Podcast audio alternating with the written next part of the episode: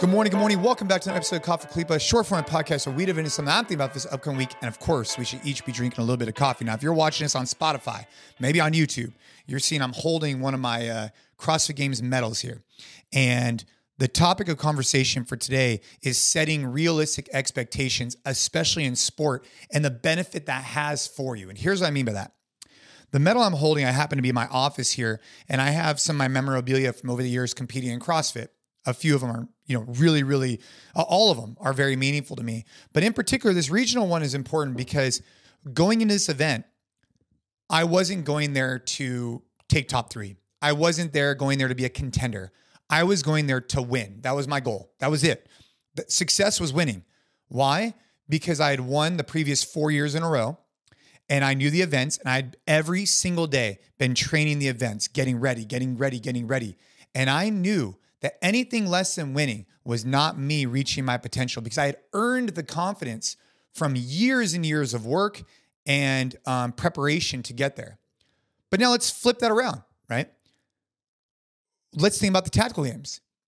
If my realistic expectation was that I was going to win, I was going to dominate, do I have I earned the right to feel that way yet?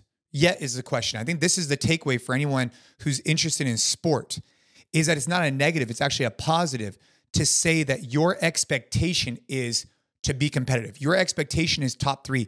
And then your goal should be each time you compete for your expectation to adjust with the amount of work you're putting in to justify it. So in 6 weeks I'm competing in tactical games and the the team that I'm, I'm competing in the elite division and the current national champion is competing with me. Is it realistic for me to assume I'm to beat him? Probably not. No. Why? Because he's earned the right day in and day out from years of dry firing, hitting the range, and training to feel that confidence that his goal is to win. Period. Success for him is winning. Success for me is going to be being competitive, looked at as a contender, looked at as someone who's taking this seriously and is looking to learn. That's for this first one. But then the next time I compete, I want to change those goals based on how much earned confidence I have from putting in the work.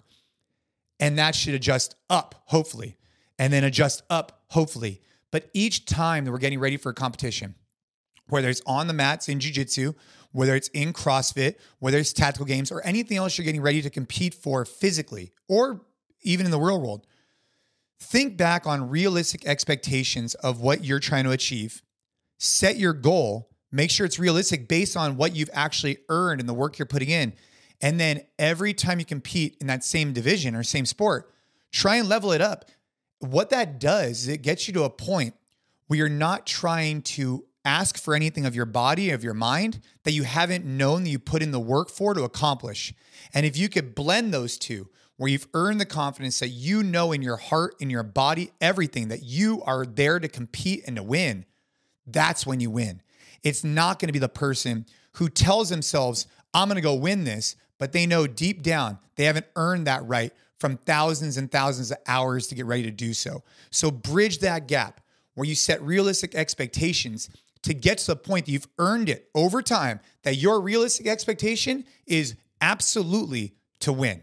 That's the goal. That's what I'm thinking about getting ready for these tactical games. And that's what I thought about year in and year out at the CrossFit Games. I hope you and your family are doing well. Set yourself realistic expectations, but most importantly, go set goals, go set milestones, whatever they might be.